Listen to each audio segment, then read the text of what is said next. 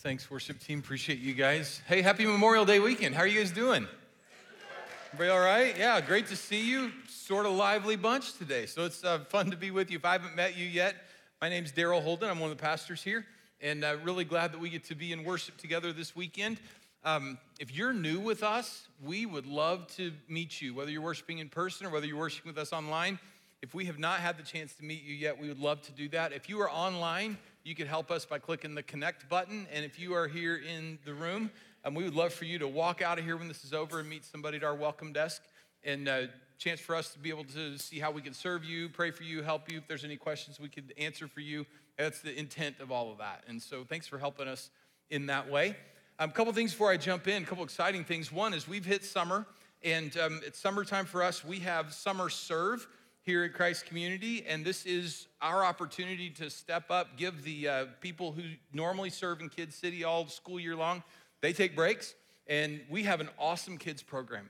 Ministers to our kids, kids in this community, makes a difference for today, makes a difference into the future, and that works because we serve together as a church. So if you're in the room, we have this summer serve card in the seat backs in front of you. And if you have not filled this out yet, this is your opportunity to jump into what we've got going on down in Kids City. Um, we're asking for three services over the course of the summer. So, three hours of service, and that will keep things moving in an awesome direction for our kids. So, if you would fill this out, and if you're going to do it online, you can go to our kid page, our kids ministry page on the website. Um, let us know, but fill this out. And for those of you here in the room, just drop it in the offering boxes as you walk out of here or hand it to an usher. And then what we do after you give us this information is we will call you, connect with you, get you started in our safety process. And then when it's your turn to serve, we will connect you with everything you need, including an experienced Kid City volunteer. So you, you're not going to be off on your own in a room full of three year olds trying to figure out what to do. Like, we got you covered on that. So if you'll help by serving in that way, that would be greatly appreciated um, by us as a church and by our community at large. It'd be really cool.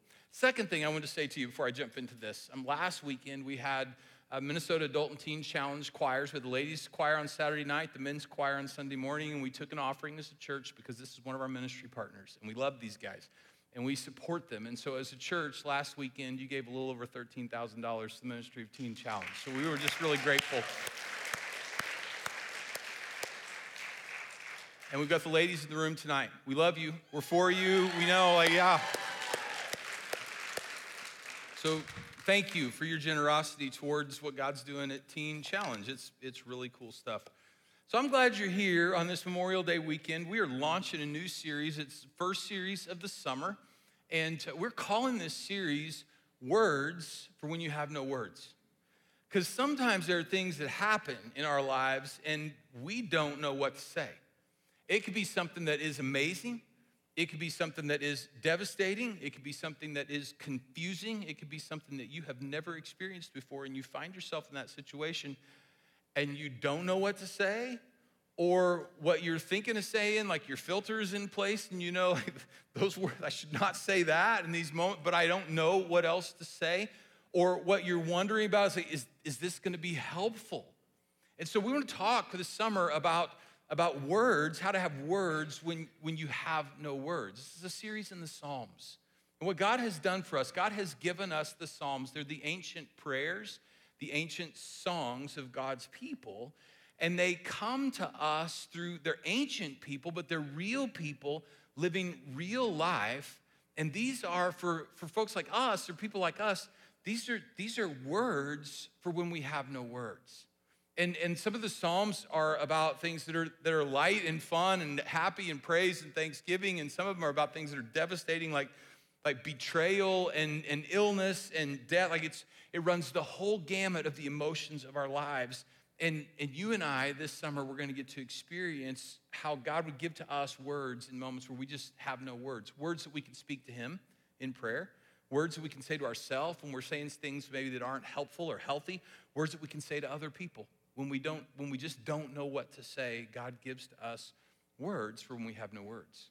So we're going to launch this series. It's one of my favorite psalms. It's psalm 8 and because it's memorial day weekend because it's the beginning of beautiful minnesota summer um, psalm 8 is a it's a meditation on the first two chapters of the bible genesis chapters 1 and 2 It's a poetic, creative meditation on the creation account. And this is a great opportunity if you're a person who likes to be outside.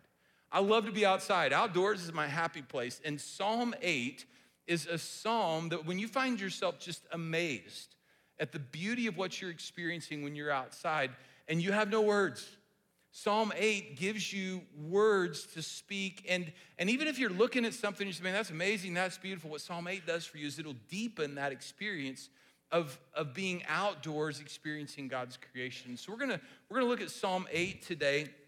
This is a psalm of praise. And again, it's this meditation on, on the creation account in the Bible, Genesis chapter 1 and Genesis chapter 2. And I'm just gonna kind of work our way through some of these verses in the psalm. So it starts with this statement Lord, our Lord, how majestic is your name in all the earth.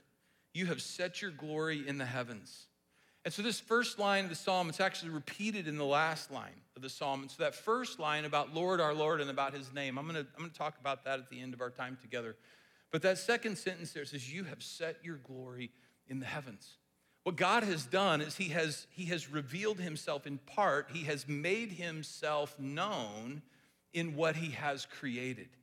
And so, so when you and I are sitting at a campfire, some beautiful summer evening, and you're looking to the sky and you're enjoying around you, you're enjoying just the night air around you. Like there's some things that you could learn and know about God just by what you're experiencing from Him and His creation. And so, what God's glory, what He has revealed about Himself and His creation, here's a handful of things for you. The first thing is that He is eternal. God is eternal. So, this is a mind blower to me. This is a mind blower to me. Somebody started all this. Right? When, you, when you're sitting outside and you're looking up at the sky and you're seeing the stars, or when you're sitting on the beach and you're looking out at the ocean, or you're, you're sitting in a valley and you're looking up at a mountain and you're just, you're amazed at, at what you're seeing and you're amazed at what you're experiencing that moment being in creation. Somebody started this. This, this didn't just happen. It doesn't work that way. There's something doesn't come from nothing. There is, there is a first cause. And, and God was present in the beginning.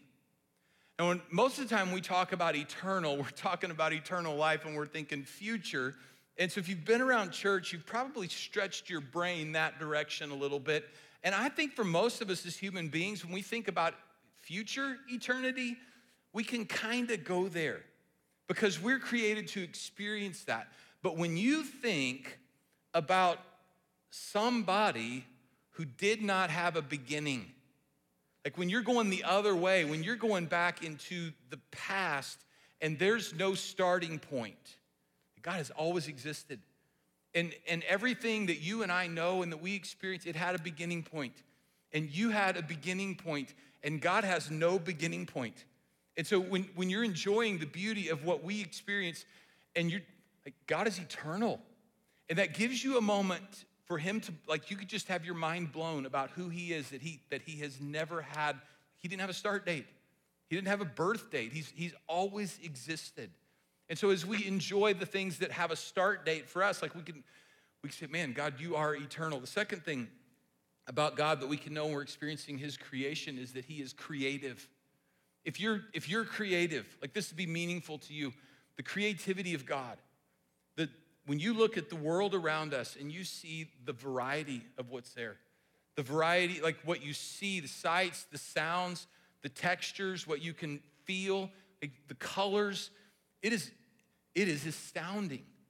The, the different things that are present in our, the breadth of the creativity of God. It's amazing what He has made and, and you and I get to experience that and live in that and enjoy that in different contrasts that are part of this for our life. So God is eternal, God is creative, God is powerful.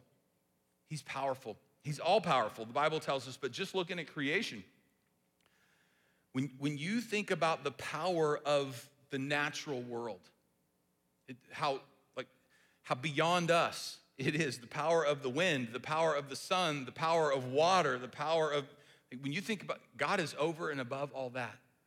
His, his power brought those natural powers into be.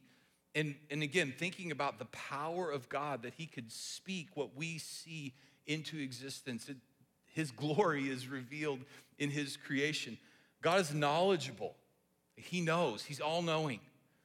Things that we spend lifetimes trying to understand, learning about, figuring out. We just scratch the surface on the stuff that God just, like, that He just knows because He designed it, He made it, He brought it into being. And the complexities of our world, when you, when you see and engage in this stuff that you're just trying to figure out, and people who've been studying this their entire life, standing on the shoulders of people who've been studying it their entire lives, like God, that stuff God already knows.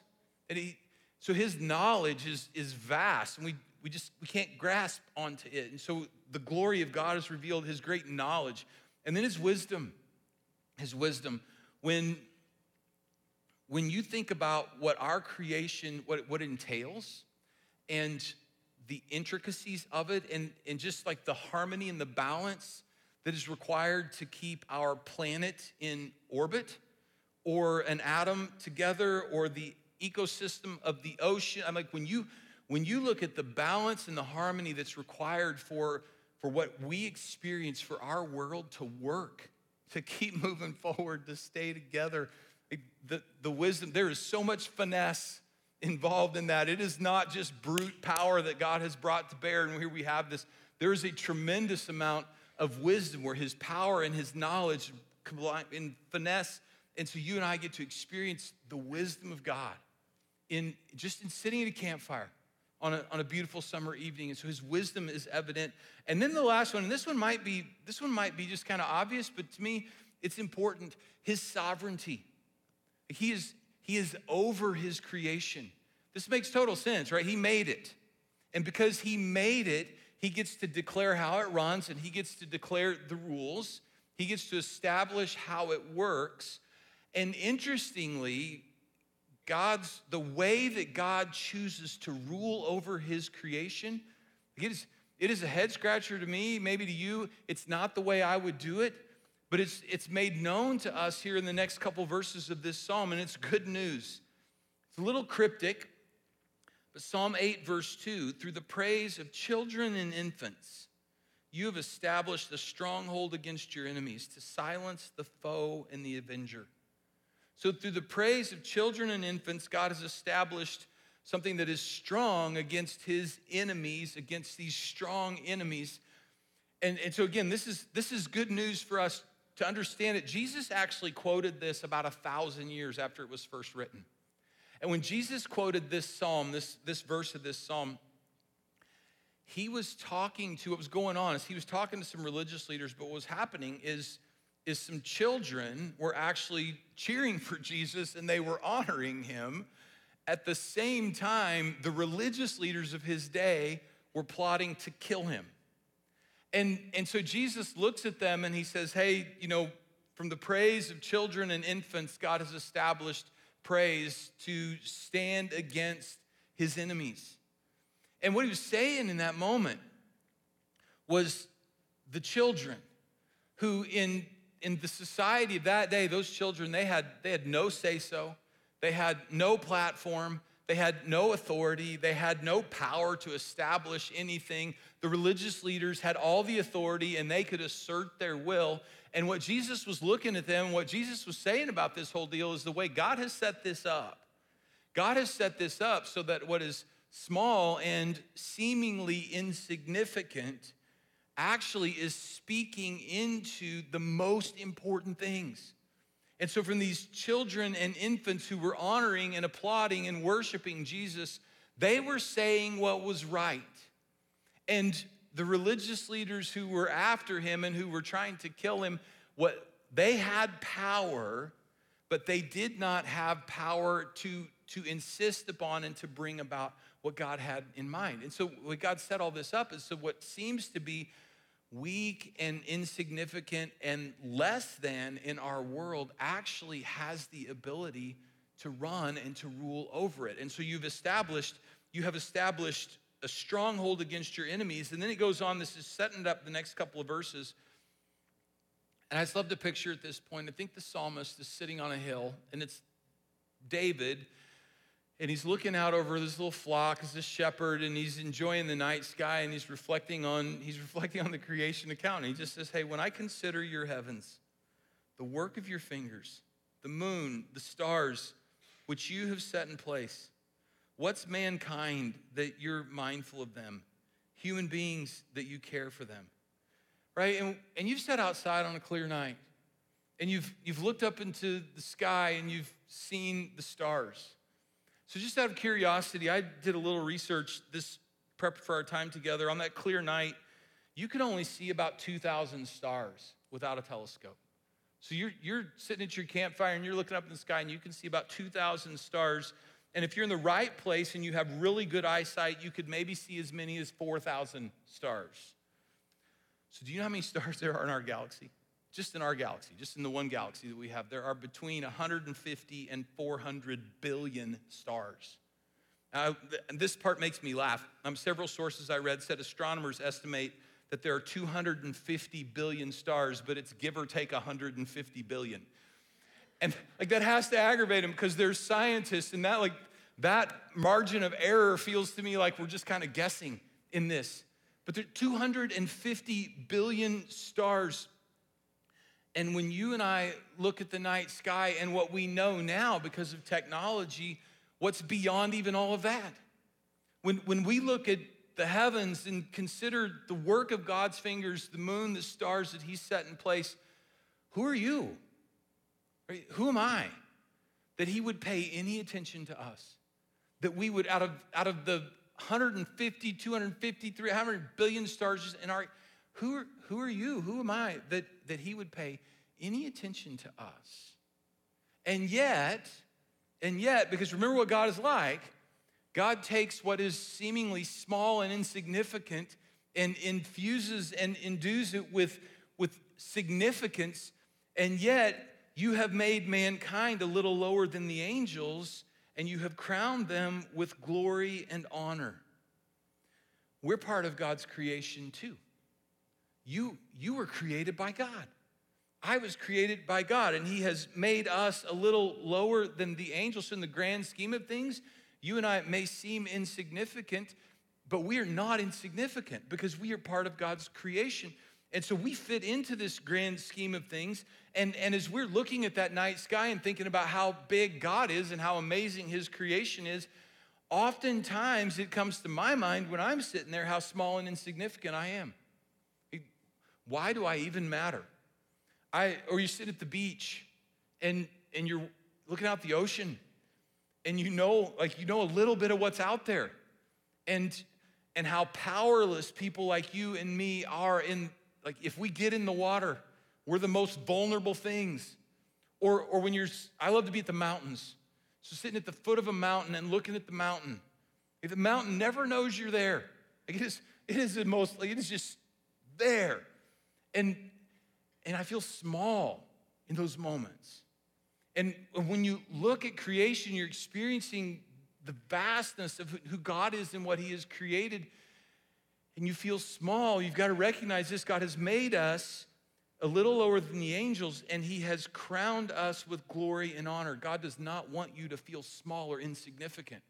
It's good for a moment to recognize that out of all of, like, who am I?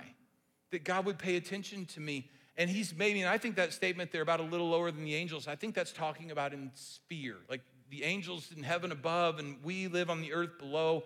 He's made us a little bit lower, than, but he has crowned us with glory and honor. You weren't just a part of his creation, you're actually created in his image.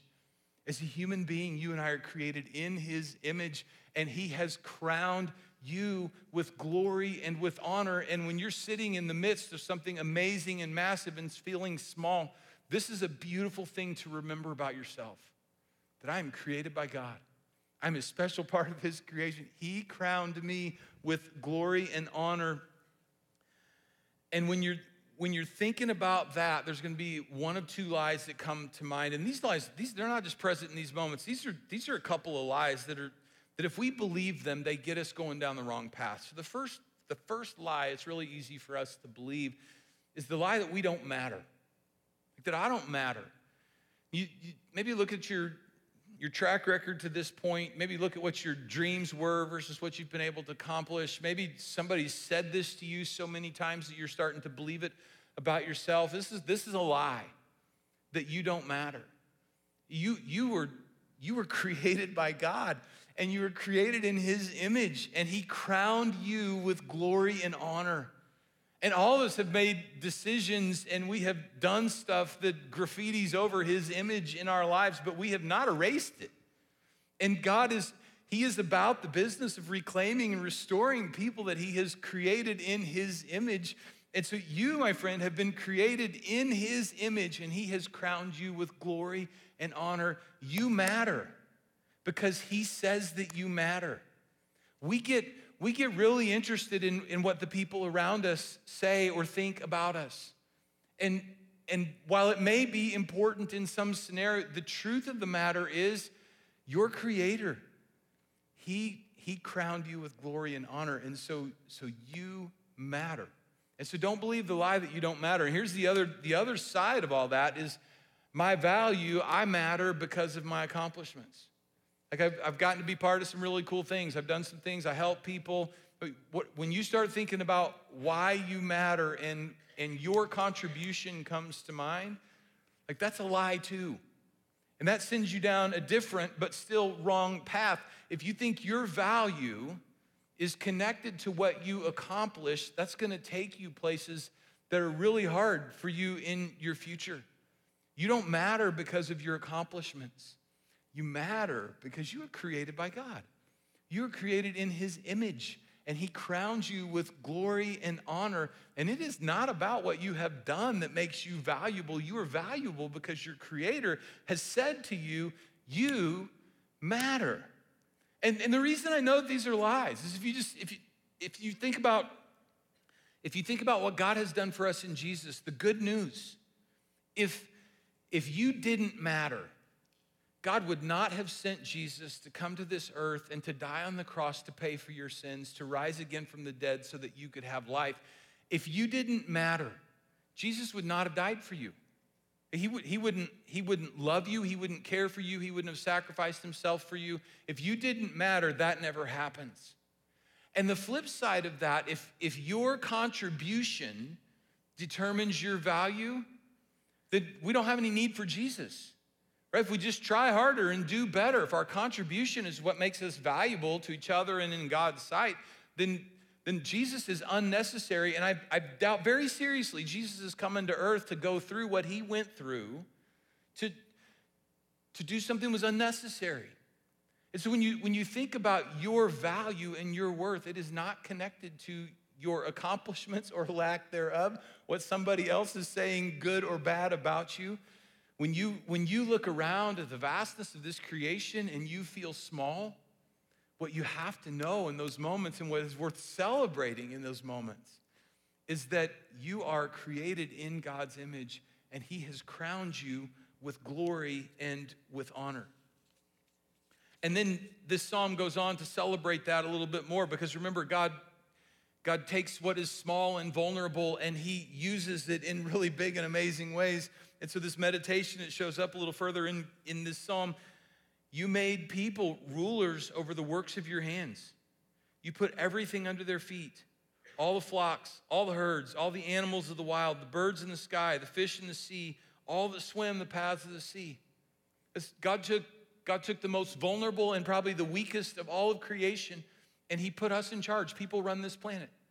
And we have this tremendous privilege and we have this tremendous charge that God has given to us we get to take care of and be responsible for his creation and not just the we're we are part of creation and so we have the privilege and the responsibility of caring for each other too. And so god has taken what is weak and vulnerable and he has given it this place of honor. And, and so you and i even though we're small and we seem to be insignificant in the grand scheme of things he has he has crowned us with glory and honor and then he has tasked us with honorable work and so, so we get to enjoy this. so sitting around a campfire at some point in this summer and you're just enjoying the campfire and the beauty of the night, you can take that a little deeper and to know that this creator is majestic. This whoever, the God who made this, like he is, he is majestic and he sees me. He sees me and he cares for me. Tell us there's about 8 billion people on this planet. And and God sees you. He sees you. He's not looking at the people of the earth like you and I are looking at a night sky. He is unlimited. You are limited. You are limited by your ability to see. You're limited by your position. You're limited by the clouds. Like you're limited by so many things. We're limited. He is unlimited. He's not looking at a massive humanity, this majestic God. Because you are made in his image and because he crowned you with glory and honor, he sees you and he cares for you. And you could also think, I'm small. In the grand scheme of all these things, I am small, but I am significant. I'm significant because my Creator has crowned me with glory and honor. He makes me significant. He makes me significant. And then I get to care for His creation.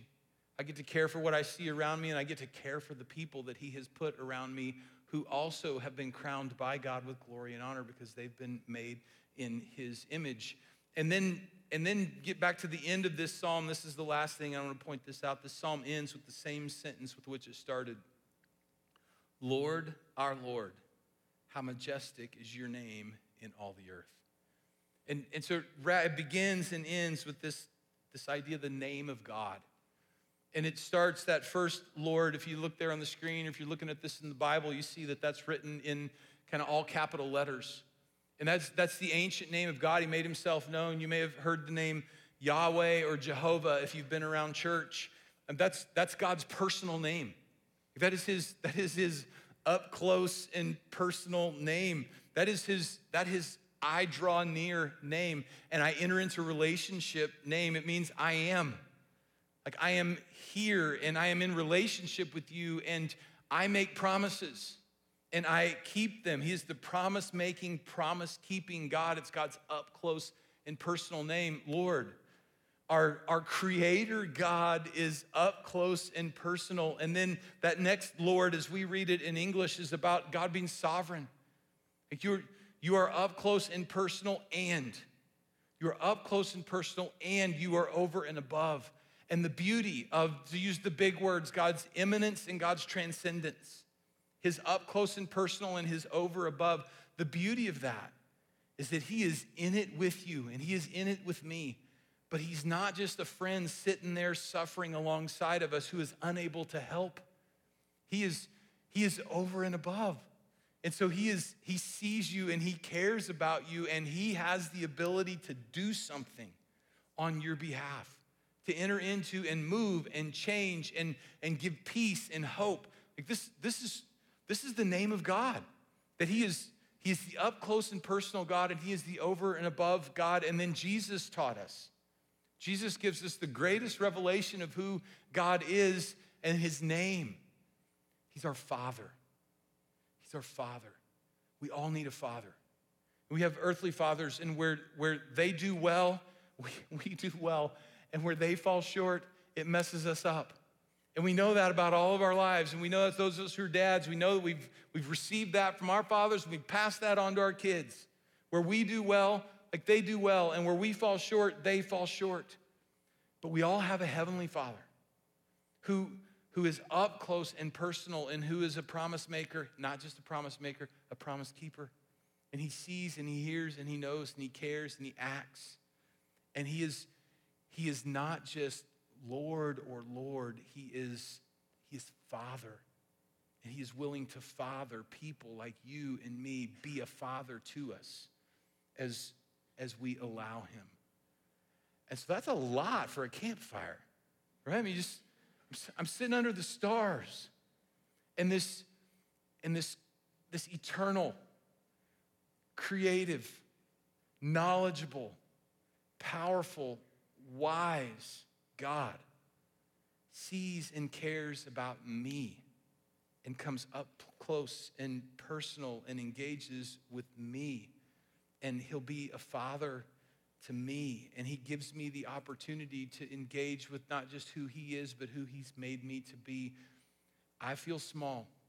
Looking at, looking at the stars, looking at the ocean, looking at a mountain, I feel small. But he's made me significant and he will let he will lead me into his significance for my life. And so you, you now have like the start of this series and beauty of Minnesota summer. Like we get to we get to live into who God is making us to be and who He will be in our lives. He'll be a father to you if you let Him. So, could I pray for us? And I have some discussion questions for you because I know y'all are going to a campfire this weekend. So, let me pray for you. Heavenly Father, we're really grateful that you love people like us. We, we are astounded by your power and your creativity, by the glory that you have set in the heavens. We see all that and, and we wonder. But when we think about your, your care for us and that you would include us in what you're doing, we are amazed by that. I'm really grateful. I'm really grateful that that we can't do anything to erase who you've made us to be, and we can't do anything to render that unnecessary. So I'm asking for myself and for my friends who are here in this room that we would, we would be able to see you as our Father and that we would be willing to live into that, that we would let you father us through the things that are happening in our lives, and that even though we feel small and insignificant at many points, we would lean into to who you're making us to be. So thank you. And all this goodness comes to us through Jesus. So we pray these things in his name. Amen. All right, so let me give you some these questions. And if you want to take a picture of the screen to have this conversation, you can do that. If you want to go to the website, and they'll be on the website as well. Um, so the first question, just kind of a warm up for you, is would you rather stare at the night sky, the ocean, or a big mountain? Like, where's your place when you want to feel like when you want to feel small and you want to know what's what's big and what's really cool out there? So what's your what's your spot? And then, what attribute of God stands out to you when you enjoy His creation? You just you think about that a little bit, and when you're when you're out, and which one just kind of naturally springs to mind for you that you find yourself thinking about the most? Third question: which which of those two lies about your significance are you most likely to believe? That you don't matter, or it depends on like your accomplishments. So which which one of those two lies? Because we all hear versions of them. And so, which one of those are you most likely to believe? And then the fourth question is how does it look for you to let God be a father to you? What would that look like in the circumstances that you're in right now? What would that look like for God to father you in those circumstances and to be a father to you through those circumstances? Those circumstances. And that might be a hard, like that might be a tough question. Might, there might be layers to that question, but I think it, it will help you. It'll be a great question for you to wrestle through and wrestle with. And hopefully you'll have that conversation with, with somebody that, that you know and love and they know and love you. So um, I think this will be a helpful, helpful question. So please have that conversation this weekend.